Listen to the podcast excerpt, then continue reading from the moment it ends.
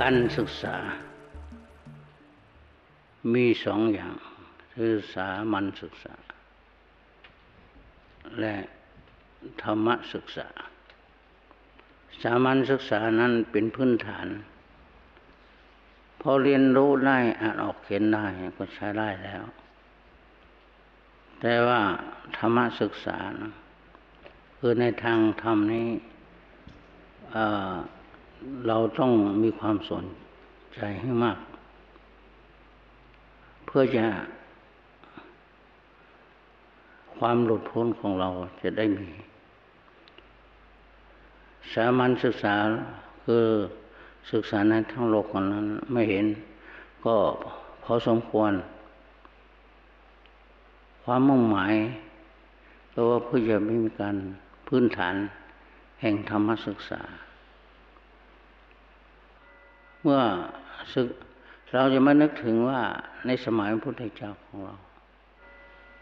พระองค์ก็สั่งสอน ธรรมศึกษาคือทำในบุคคลทำมาอยู่ในบุคคลแต่ไม่เห็นธรรมบุคคลมีธรรมแต่ไม่เห็นธรรมพุทธองค์ทรงเทศนาตั้งแต่อนัถมาเศรษฐีมา ถึงนางวิสาขามหาวุสิกาและสาวกอัคคสาวก ซ้ายขวาอะไรพระองค์ปรากฏว่ามหาวิทยาลัยอยู่ในตัวพระองค์ของพระองค์ ในมหาวิทยาลัยอยู่ที่นั่นหมด แล้วก็สัตว์ทั้งหลายก็ได้ขึ้นอยู่กับมหาวิทยาลัยธรรมะ ของพระพุทธองค์เท่านั้น แต่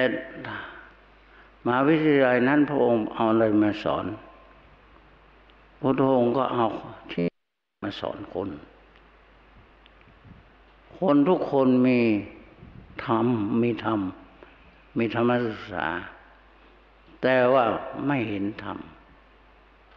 บุคคลผู้เจริญวิปัสสนาแล้วจะได้เห็น จะได้เห็นธรรมตั้งแต่ต้นว่า ว่าตนนี้คืออะไรคำว่าตนก็หมายเอารูปกำนำเมื่อเห็นแล้วก็จะมีอะไร รูปนามนี้ก็เปลี่ยนแปลง มันเป็นเป็นทุกข์ ก็ไม่อยู่อำนาจ ถึงว่าตนจะมีดีอย่างไรก็ตาม ตนจะมีข้าของสมบัติอย่างไรก็ตามก็ทิ้งไปหมด ราะฉะนั้นความ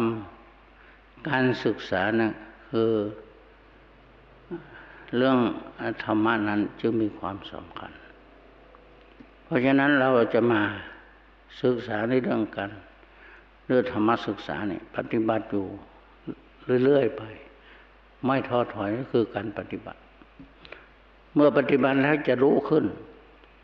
ปีหนึ่งปีหนึ่งเราจะรู้ขึ้น แจ่มแจ้งขึ้น แจ่มแจ้งขึ้น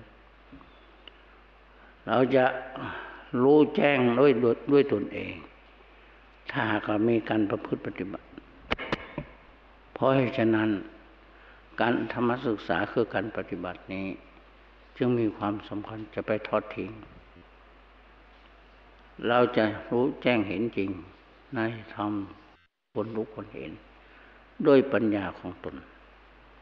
เพราะฉะนั้นก็ขอให้เราทั้งหลายจะได้ท้อถอย ในการปฏิบัติ